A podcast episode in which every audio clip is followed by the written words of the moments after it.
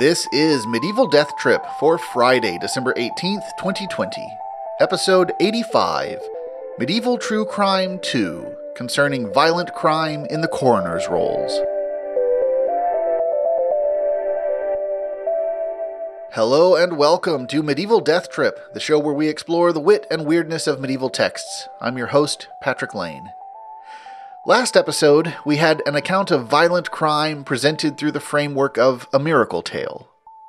Today, we're going to hear some items from medieval English coroner's rolls. Our hagiographical narrative and our judicial ones have more in common than you might suppose. The miraculous intervention of King Henry to enable the victim to accuse his attackers was, after all, being presented as part of a collection of evidence to make the case to ecclesiastical authorities that Henry merited canonization as a saint. That miracle collection is as much a forensic document as the coroner's records accounting for mysterious or violent deaths or injuries. In fact, I forgot last episode to include what the findings were of the investigators who collected this story of William Edwards, Vicar of Hollington, and how he was attacked by some of his own parishioners. A marginal note in the manuscript indicates that this miracle was determined to have been proved and lists three witnesses prepared to attest to it, including William Edwards himself.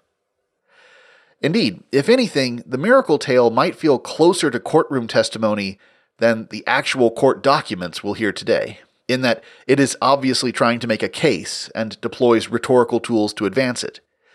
The coroner's rolls aren't really meant to level charges or even advance a prosecution. They are relatively bare documentation of established facts about an event and who is prepared to stand witness to it. Uh, I almost said testify there, but even that is conjuring a more involved and modern courtroom image than fits the medieval reality. The coroner's rolls really are closer to the modern police blotter. They're not really trying to make a case, they're just meant to record the circumstances which have led to a charge being brought to the court, or not brought, as the case may be. Another similarity between the rolls and the blotter is etymological, in that they both get their name from their physical form. The rolls are rolls because they were stored as rolled up sheets of parchment, as scrolls, essentially. The police blotter comes to us through a couple of steps. Originally, a blotter was blotting paper, uh, when you're writing with a quill pen and inkpot, you need that blotting paper, both to help dry the wet ink and also as a place for pen trials to get the ink flowing right and to test the cut of your nib. Anyway, the idea of the blotter as a kind of scratch paper transfers its meaning to, well, scratch paper and rough records, especially accounting records and registers, where you're marking down and tallying things before copying them neatly into the official books. So the blotter becomes a term for your set of informal working records or notebooks. And from that, 19th century US police departments referred to the book kept at the booking desk recording arrests as the blotter. And then newspaper editors used that same term for the regular item listing arrests and incidents, which is the form of police blotter most of us are likely to encounter. At least in America. Uh, the OED tells me that police blotter is an Americanism, so I don't know if there's an alternative term in the UK or if this isn't part of your news culture. Uh, but anyway, that's one other thing the rolls and blotters share uh, that their names come from their original physical format. There are lots of kinds of rolls that have been kept and preserved, but they are generally all forms of administrative records, ranging from the records of individual manor houses up to the Acts of Parliament.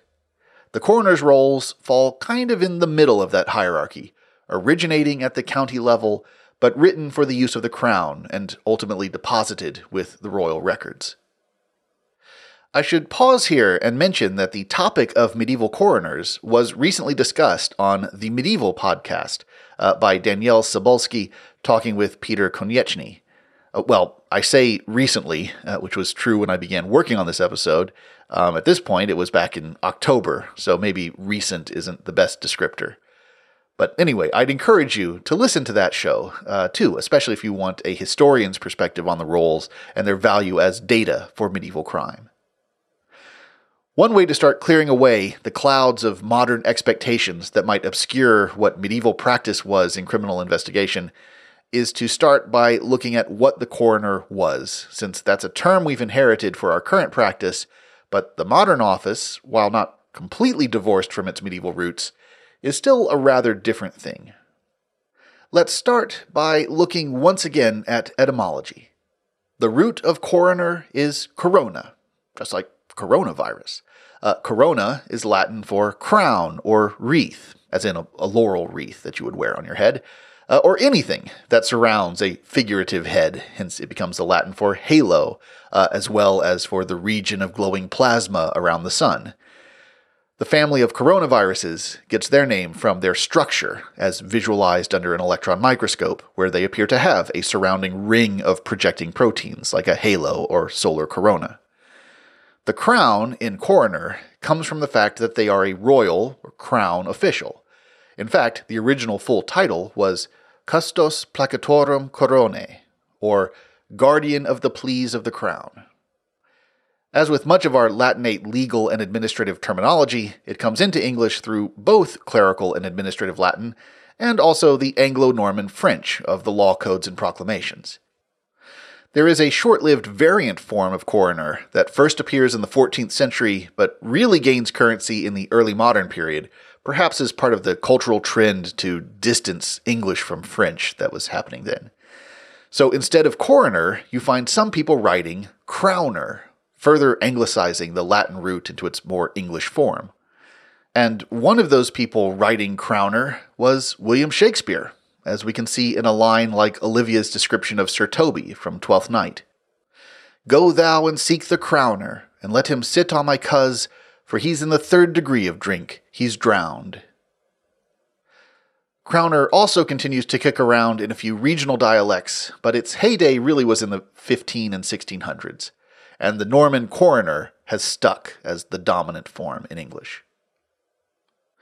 Olivia's complaint also points to the primary function of the coroner, which was to record the circumstances of violent or accidental deaths and collect testimony as to the cause of death, including, in the case of violent death, the perpetrators of the act. In other words, to hold inquests. They were also brought in to investigate any deaths that occurred in prisons, and in some cases, they would be called to hold inquests over cases of serious bodily injury uh, or rape. And to add just a couple of other responsibilities to their portfolio, they had to report on both prison breaks and the concealment of treasure troves, which were by law the property of the crown, unless the person who actually hid the treasure came forward. Uh, there was no finders keepers in medieval England. Our first solid documentary evidence for the existence of the office of coroner only dates back to 1194, which is the year that Richard I returned from his captivity under the Holy Roman Emperor and had to wrest control of England back from his younger brother, Prince John, a conflict which prompted a set of legal reforms, including the Articles of Eyre. Uh, that's E Y R E, Eyre, as in the Circuit of the Royal Justices, and which I always want to pronounce as Erie, even though that is incorrect. Um, these articles include a description of the duties of the coroner. There is some suggestion that the office existed before this, but that evidence is not definitive. Uh, another aspect of the Articles of Eyre that's relevant here is that they were less about establishing strong principles of justice and law enforcement, and a bit more about justifying ways in which the crown could seize assets and add to its revenues to help pay for the king's wars. This also explains the survival of the coroner's rolls. Why were the rolls kept, and why were they sent off to London to be processed and kept? Well, it's not so much to keep that police blotter record of who was charged with what crime, but more as a kind of invoice for the criminal's forfeited goods. And you'll hear that as we read through these items. Nearly all of them are very clear about specifying the value of forfeited goods and who currently has custody of them uh, or explaining why there were no goods to take custody of. So, for example, the murder weapon was always confiscated, if it was available, and held by the local administration, with its value ultimately going not to the victim's family or anything like that, but to the crown. After all, the crown is the real victim of any violation of the peace, and the crown demands compensation for this injury. Regardless of who you kill, your felony is against the crown, as is still the case today, even in the US, just substituting the state or the people for the crown. Uh, and that's why our murder trials are the people versus or the state versus. So, the coroner is a royal official. During the 13th and 14th centuries, each county typically had four coroners, each assisted by a deputy, and certain major boroughs also had their own coroner. Coroners were elected by the county court, and the requirements were that they be a knight and that they reside in the county which they would serve. Though by the end of the 14th century, the knighthood qualification seems to have been dropped, uh, and it was never mandatory for the borough coroners, who only had to be burghers of their town. Coroners had a lifetime tenure, though, as with many royal officials, there was a tendency for them to be removed and replaced when a new king took the throne. The office was also framed as a public service. The coroner was supposed to work for no material reward and was prohibited from charging fees for holding an inquest, though complaints in the records show that some coroners nonetheless did exactly this. It is perhaps then not surprising that the office was widely considered a burden and undesirable, with quite a few people requesting royal grants to exempt them from being selected as coroner.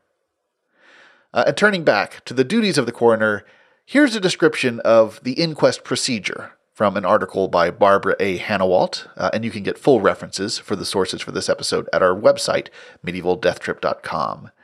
Uh, Hanawalt writes, quote, when a body was discovered, the first on the scene was to raise the hue and cry, and the neighborhood or the bailiff would summon the coroner. The coroner viewed the naked body where it was found, turned it over, felt for broken bones, noted bruises and wounds on the body, and recorded the cause or instrument, the place, the date, and frequently the hour of the fatality.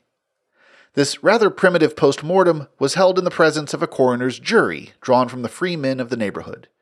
The jurors were asked to identify the body, determine the cause and circumstances surrounding the death, and, in the case of a homicide, to name suspects. The coroner was to arrest the suspects, confiscate their chattels, and send them to jail. Since most felons fled as soon as they had committed a homicide, the coroner usually directed the sheriff or bailiff to make the arrest. This description highlights the other major element always covered in items in the coroner's rolls, which is the findings of the jury. In the counties, the jury was supposed to consist of representatives from four neighboring townships, who are meant to bring local knowledge to the proceedings.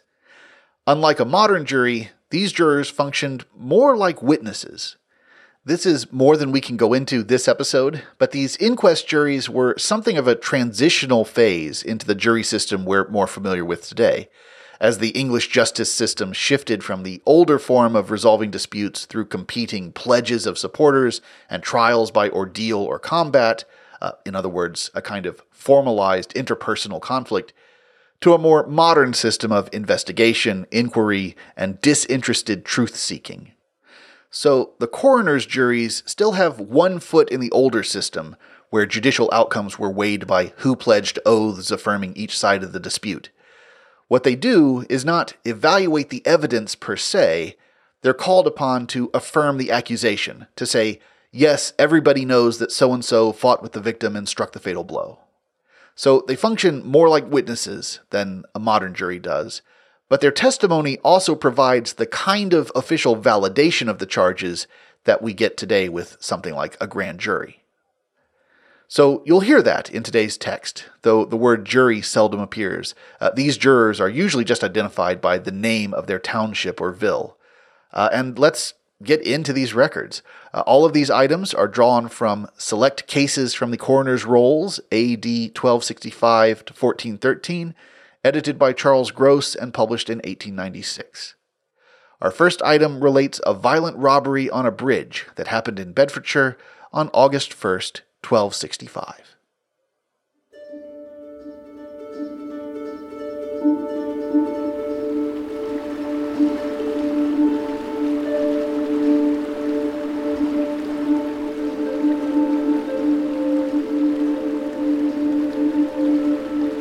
It happened on the bridge called Hale Bridge, below the Ville of Sudbury, upon the boundary of the counties of Huntingdon and Bedford, at twilight, on Saturday, the feast of St. Peter's Chains, in the forty-ninth year of King Henry, that Marjorie, wife of Thomas of Beechamstead, Margaret her sister, and John, son of the said Thomas, were on their way from the market of St. Neots to the lepers' hospital at Sudbury. And there, on the bridge, John, son of Richard Herbert of Gamlingay, Heloise of Aublediesel, John's concubine, William, son of Nicholas Preacher of Huntingdon, clerk, and Edith, sister of the said William, came and assaulted the said Marjorie, Margaret, and John, son of Thomas, and tried to rob them. At length, the hue was raised and pursued to the ville of Sudbury. The said felons then fled back to the said bridge, and William, the shepherd of Sir William of Sudbury, came there in answer to the hue, and on that bridge the said John, Richard Herbert's son, struck William the shepherd with a sword on the right side of his head, and cut away a portion of his head with the brains and the right ear, so that he died forthwith on the said bridge. The township of Sudbury came with the hue and arrested John the felon, Heloise, and Edith, William Preacher's sister, and William, Nicholas Preacher's son, fled to the church of Diddington in the county of Huntingdon. Inquest was made before Simon Reed, the coroner, by four neighboring townships Sudbury, Eaton, Wyboston, Colmworth. The township of Sudbury says that John Herbert killed William Shepherd with the said sword. Eaton says that John Herbert and William Preacher killed the said William Shepherd. Wyboston and Colmworth say the same as Eaton. They also say that the felons had no chattels in the county of Bedford. Geoffrey, son of Eustace, who first found William Shepherd dead, produces pledges Michael Page of Sudbury and Allen, Walter's son. The sword is worth twelve pence, and it is delivered to the township of Sudbury.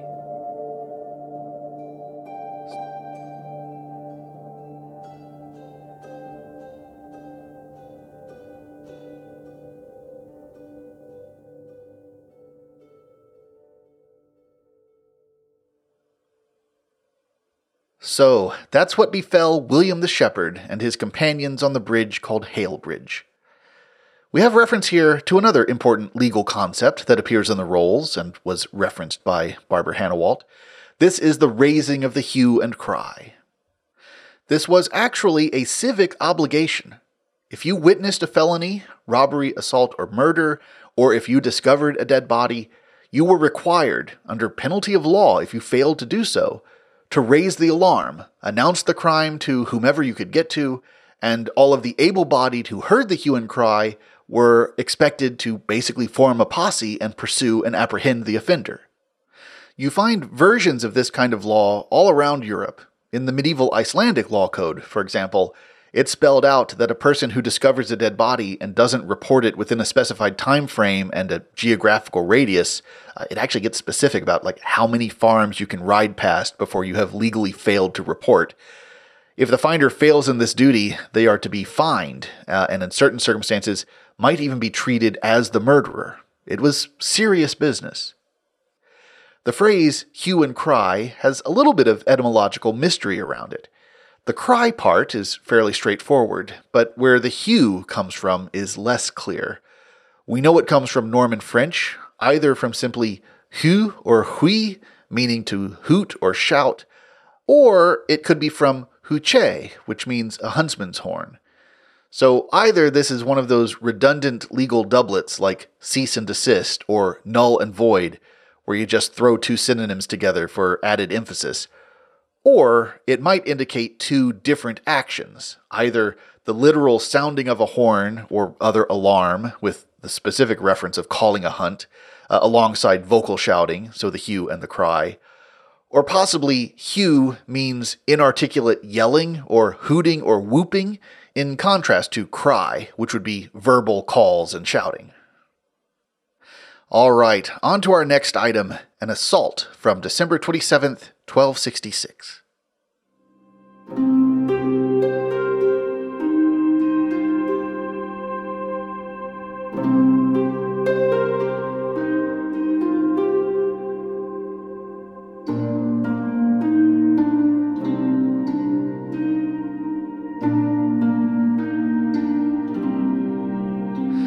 Richard of Eltesley, of the parish of Eaton, came to the county court of Bedford on Monday next after the Epiphany in the fiftieth year of King Henry, January 11th, 1266, and appealed William Moring of Staplehoe for that on Sunday next after Christmas, December 27th, 1265, before the hour of Vespers, he came into Richard's house and assaulted him wickedly, feloniously, against the king's peace, and with premeditated assault, and striking him on the right shoulder with a willow stick, felled him to the ground.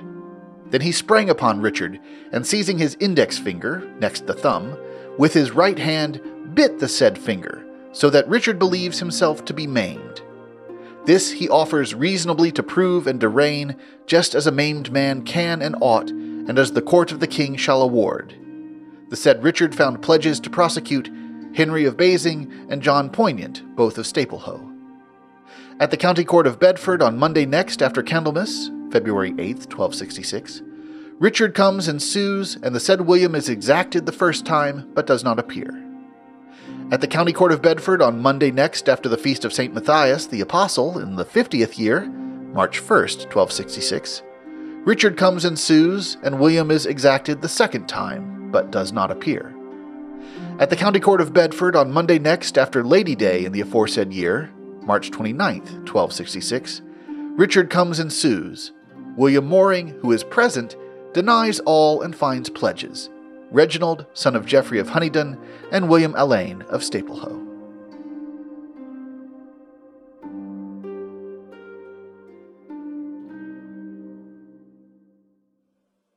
So here we see the accused being exacted to appear before the county court. This is a summons, and if the person fails to appear after usually five meetings of the court, they would then be declared an outlaw. And the one other thing we find in the rolls is that such a declaration for failure to appear is usually the closest thing to a verdict or outcome we ever see. The coroner will record a failure to appear, but if the person did appear and their case was judged and settled, that was a matter for local records, which, unlike the coroner's rolls, were not sent into London for keeping, and therefore tend not to survive. So we seldom know the actual outcomes of most of these cases. Our next item is a kind of crime that sounds particularly shocking to modern ears, I expect, but is disturbingly common in the rolls in rural communities. Uh, and this is burglary not by one person or even a group of three or four, but by a huge band of robbers. And this does seem to be part of the structure of the criminal underworld of the time, uh, which is gangs that do operate as gangs on the model of a war band roving the countryside and looking for plunder. And here's what one such band did on August 1st, 1267.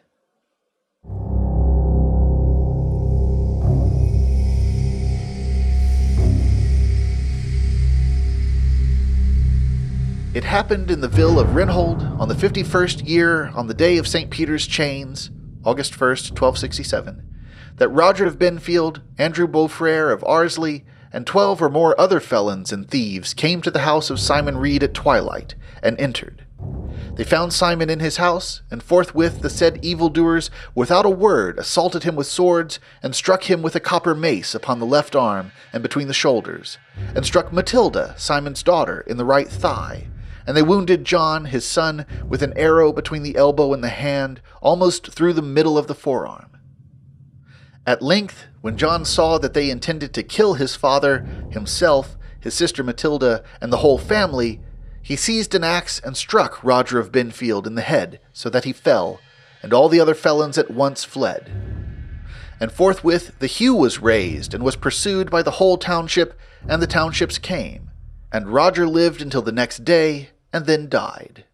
And before he died, he confessed, in the presence of Robert of Crevecoeur and the township of Renhold, that he came there to kill Simon and all his family.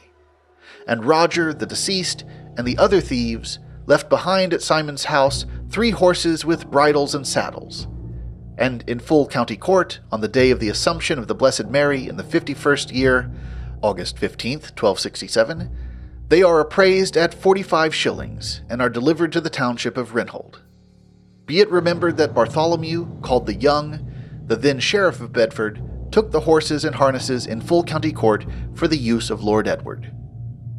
Inquest was made before G. Rowland, the coroner, by four neighboring townships Renhold, Barford, Wilden, and Goldington. They say as is aforesaid.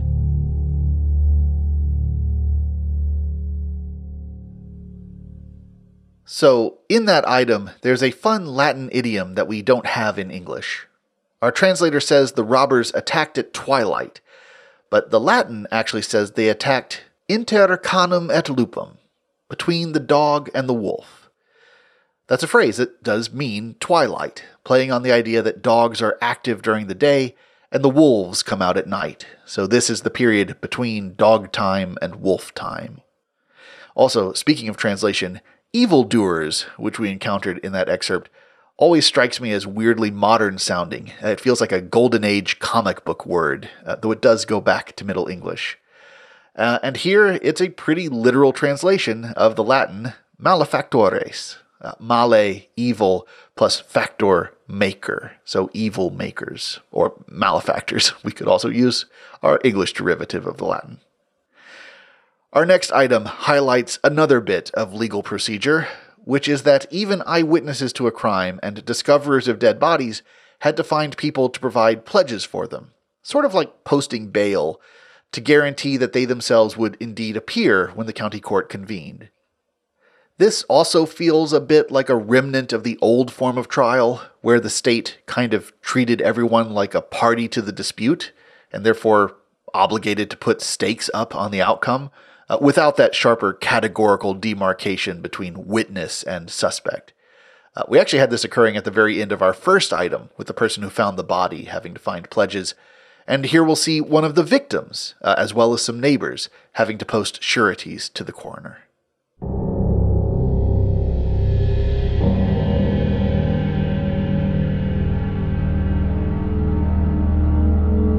It happened at Huntingdon in the parish of Eaton on Thursday next before the Nativity of the Blessed Mary in the 51st year, September 1st, 1267, that six thieves came to Huntingdon about the hour of Vespers at twilight, and they met a boy, Philip, Roger Gold's son, who was coming from his father's fold. They beat him, maltreated and wounded him, and forced him to lead them to the house of Ralph, son of Geoffrey of Huntingdon, and they shouted to the said Ralph, lord of the house, to let them in. Ralph recognized the voice of the boy Philip and opened the door. They killed Ralph's mother and servant and robbed his house. Then they went to other houses with similar results. Besides Ralph's, they plundered five other houses and they murdered the inmates of some of them. Then they went to the house of William Mott in Goodwick. They wounded him and left him for dead, and afterwards they burned his house. William lived until the following Monday and died before the hour of prime after having had the rights of the church. Then at length, Philip, Roger Gold's boy, who had been captured at the fold, escaped from the hands of the said thieves. He raised the hue, and pursuit was made. His pledges are Roger Gold, his father, and William Gold of Huntingdon. Inquest was made before Simon Reed and G. Rowland, the coroners, by four neighboring townships Eaton, Wyboston, Colmworth, and Chawston and Coldston as one township. They say that, as far as they know, it happened as is aforesaid. The first, second, third, and fourth neighbor produced two sureties apiece.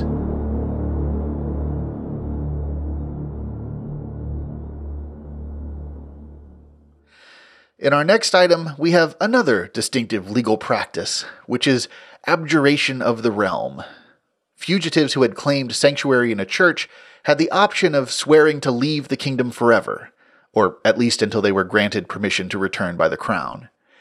Someone who had made this oath was given a set period of time to travel to a specified port and leave the country. During this time, they were considered to still be under royal protection, a kind of extension of the sanctuary, and it was not legal for them to be attacked. Their outlawry is put on hold, so to speak, until they've left the king's jurisdiction. But not everyone respected this protection, as we'll see in the following account. It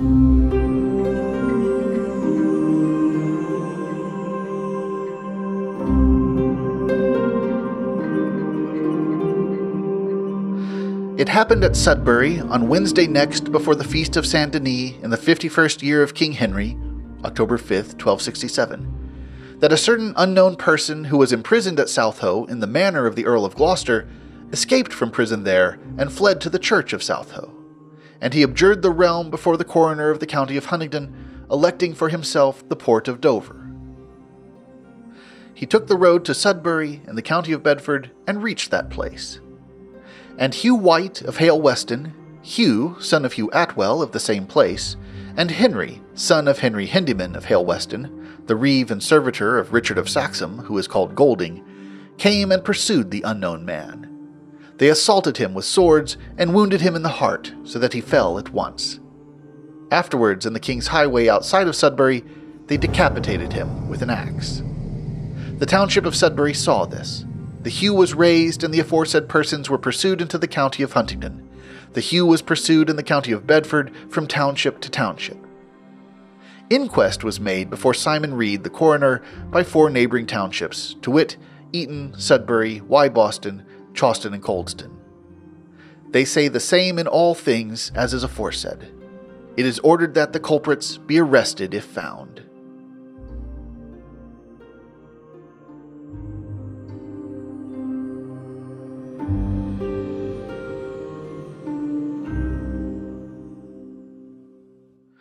And here's an item that maybe most feels like an actual medieval police blotter entry recording a particularly rowdy weekend evening.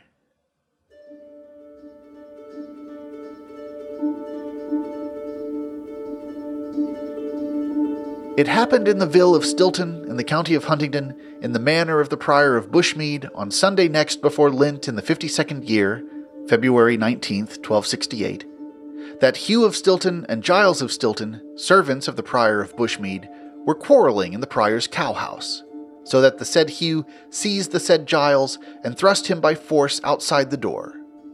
Giles went to Peter the bailiff of the manor and complained that he dare not enter the door of the cowhouse to perform his duties. Peter and Giles then went to the door of the cowhouse and tried to enter. Hugh at once opened the door and assaulted Peter and struck him with a knife on the back under the right shoulder, inflicting upon him a deep wound. On the following Sunday, Peter went on horseback to Bushmead and said that he was ill.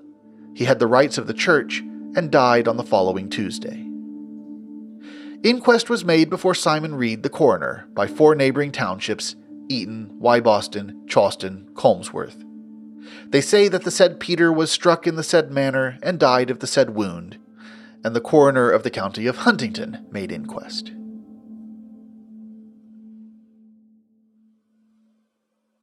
So here we end up having two inquests held there at the very end one in Bedfordshire, as the site of Peter's death, and one in Huntingdonshire, as the site where he was wounded.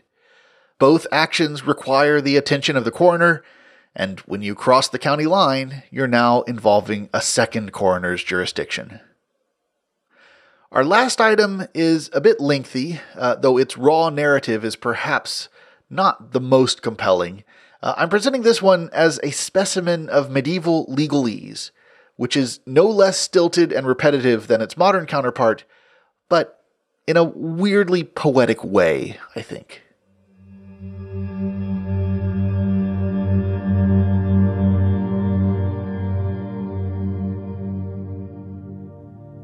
It happened in the Ville of Oundle, in the house of William Picetto, on Monday, May 15, 1312, the morrow of Whitsunday in the fifth year of King Edward, that a certain William Castle of Barnwell died after confessing and partaking of the communion, and his head had been crushed by a staff, and he had a wound on his left leg, made, as it seems, by a sword. Inquest was made before H. Randall and John of Ashton by four neighboring townships, to wit, Oundle and Warmington. They say, by themselves on their oath, that Richard Ponder hit William Castle on the head with a staff, and William Limner wounded him on the left leg with a sword, and he died of these two wounds. But the townships of Benfield and Stoke say that John Blogwin also hit him in the leg with a falchion, and that he died of these three wounds. And twelve jurors say on their oath that they know nothing else except as is aforesaid. Richard Ponder, William Limner, and John Blogwin, after committing the act, fled forthwith to some place unknown. They had no chattels.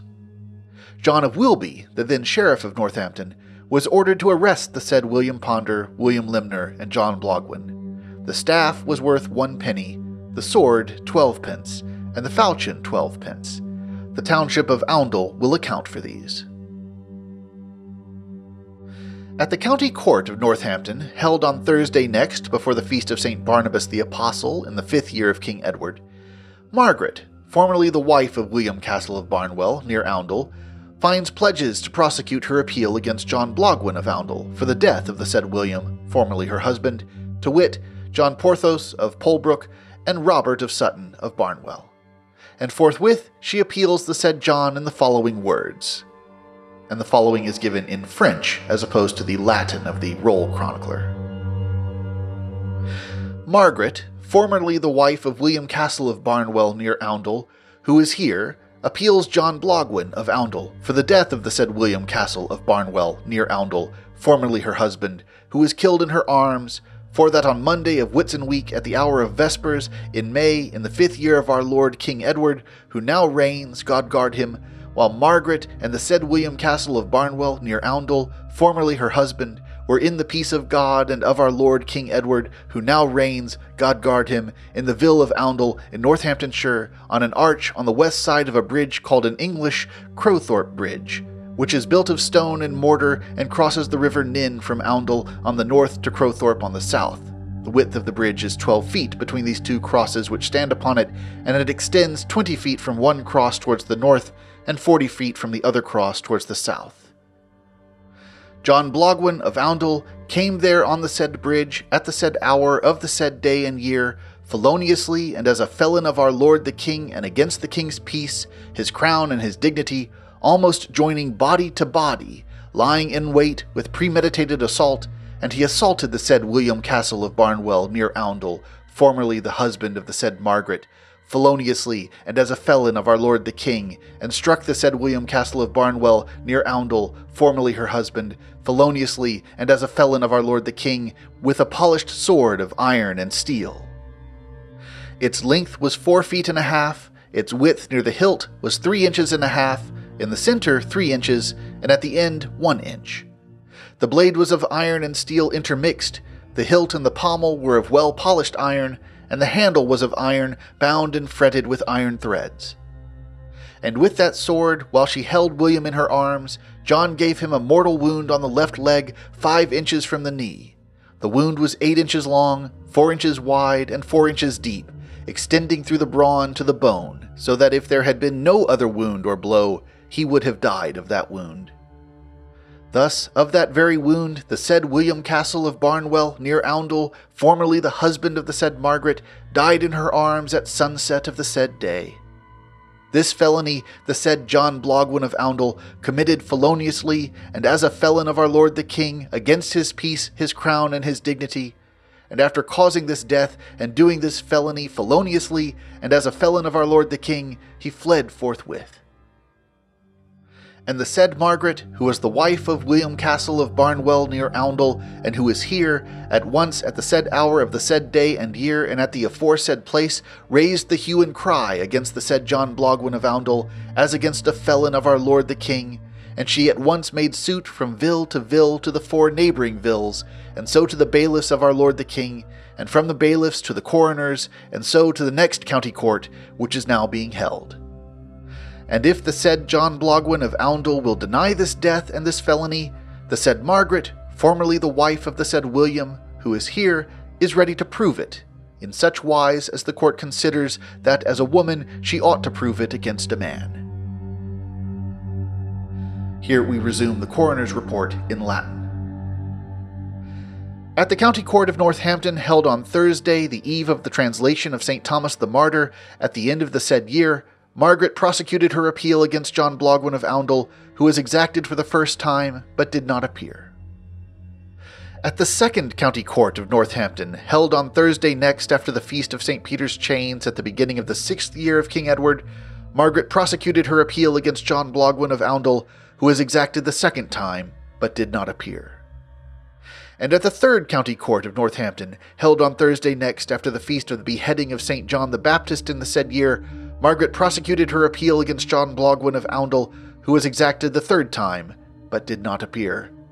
And at the fourth county court of Northampton, held on Thursday, the eve of Michaelmas in the said year, Margaret prosecuted her appeal against John Blogwyn, who was exacted the fourth time and did not appear, but he was mainprised by William Baxter of Oundle.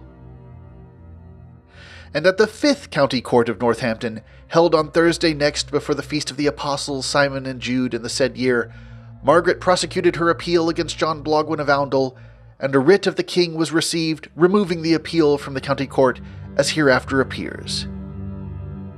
And here is the king's writ in Latin. Edward, by the grace of God, etc., to the Sheriff of Northampton, greeting. We order you to cause the appeal which Margaret, formerly the wife of William Castle of Barnwell near Oundle, is making in your county court against John Blogwyn of Oundle, Walter of Castor, John Papillon of Oundle, and Nicholas Acatoner of Oundle, for the death of the said William, formerly her husband, to come before our justices at Westminster on the morrow of St. Martin, November 12, 1312, with the attachments and all other adminicles touching that appeal. And tell Margaret that then and there she is to prosecute her appeal against the said John, Walter, John, and Nicholas, if she wishes, and have this writ there Witness myself at Windsor the fifteenth day of October in the sixth year of our reign. For the said appeal cannot be terminated according to the law and custom of our realm in any lower court, but only before us or elsewhere before our justices. Let this writ be executed if the said John, Walter, John, and Nicholas request it, and not otherwise. And hence, nothing more was done in the said appeal.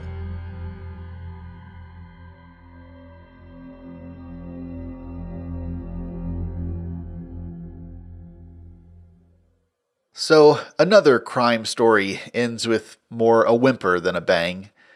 But as for the language, uh, especially Margaret's written appeal, it reminds me of modernist poetry, like something Gertrude Stein would write. Uh, or, in the holiday spirit, I guess we also have a touch of the 12 Days of Christmas in there, but instead it's the five sessions of the Northampton County Court, which gets you not a golden ring, but a royal writ. Anyway, that's our first dip into the coroner's rolls. Uh, we will be visiting them again in the future. Our mystery word this episode is aslittend. This is an Old English word and it means lawbreaker. It's a compound word, like lawbreaker, uh, and that is basically exactly its translation. Uh, the word a is law or custom, uh, and it's sometimes used metonymically for religion, as in God's law or Christ's law. Uh, and furthermore, ah is also used to mean wife, with the idea being that one's wife is one's law, as in your lawful wedded wife. Uh, and this latter sense appears in several compounds that can mean either general law breaking or specifically adultery, with the bond of marriage standing as a kind of law or custom unto itself. The other half of the compound in aslittend comes from the verb slitan, which means to slit, tear, split, rend to pieces, which gives us kind of a more vivid image, I think, than law breaker. The aslittend is one who is tearing the law into pieces. It feels like a more irreparable violation. Incidentally, Old English also has the word lawbreaker, meaning lawbreaker, uh, using two alternative roots. La from lagu, meaning law or regulation, uh, but also right or privilege, and brekan, meaning to break, shatter, or burst. So, in other words, the direct linguistic ancestor of our modern lawbreaker. Having moved beyond the limits of the modern alphabet with our mystery word, you will find that the first letter of aslittend and the only letter of the word for law or custom, a, is the letter ash, which looks like an A and an E smushed together. But it is not just an A and an E smushed together. Ash is the name for a runic character, which looks a bit like a capital F with the two branches angled downwards. The runic letters take their names from key words that start with that letter, and ash is the first letter in the word ash, meaning ash tree. So, where does the AE ligature come from that we're using today? Well, AE in classical Latin was a recognized diphthong representing a specific sound, but it was still written as two letters, just as we have OU or EA in our vowel diphthongs. The two letters began to be conjoined as a ligature in the Middle Ages, and that's how it enters Old English orthography as a quasi distinctive letter unto itself when scribes wanted to represent this Old English sound. It's not entirely distinct from AE, uh, at least in the reception of Old English, uh, in that you have many Old English dictionaries and glossaries and indexes that still alphabetize words, starting with ash with the A word lists, uh, just as though they began with the letters A and E. But even if its shape has not been distinct, it is distinct in its pronunciation. So, unlike your AE in classically derived words like formulae or amoebae or algae, uh, and whether you use a long E or a long I or a long A sound for that, uh, all three show up in English pronunciations, um, and the feminine alumnae seems particularly subject to showing up in all three forms uh, in common usage. Unlike these classical diphthongs, ash is pronounced as a real flat, short A sound. Uh, my Old English professor liked to say it's like a duck quack, quack. It's almost back of the throat. So the opening word of Beowulf, which some people want to read as what or wait, H W ash T, is just what, like whacking a fly with a swatter. And that's going to bring us to the end of our second true crime episode. I'd like to recognize our newest Patreon supporters. Thank you very much, Lucy, Dylan, Philip, Gretchen, Maria, Reagan, and Noah. Your support and the support of all our patrons really does help make the show possible. And everyone else is invited to support us for as little as a dollar a month, which will get you access to exclusive audio bonuses. You can do that at patreon.com slash MDT podcast or just searching for Medieval Death Trip on Patreon. Speaking of bonuses of a sort, uh, I have a Medieval Death Trip Christmas playlist on Spotify, uh, which I've been building up over the last couple of years. Um, and it's there if you want to put on about five hours worth of loosely medievalish or at least darkly folksy Christmas music while you're wrapping presents or reading holiday ghost stories or playing a traditional riddle game. Uh, I will say a high tolerance for O Come, O Come Emmanuel, the Coventry Carol, What Child Is This, and Masters in This Hall is recommended uh, before you put this playlist on. Uh, I've actually curated the playlist to try to space those out. Um, if you play it on shuffle, you may well get a few back to back versions of some of those carols. If you're interested, you can find that playlist by searching Spotify for MDT Christmas, which is the playlist title, uh, or you can find a link to it in my recent tweet about it on Twitter, where we are at MDT Podcast. And finally, you can get more information about this and every episode of the show at our website, medievaldeathtrip.com, and you can also email me there at patrick at medievaldeathtrip.com.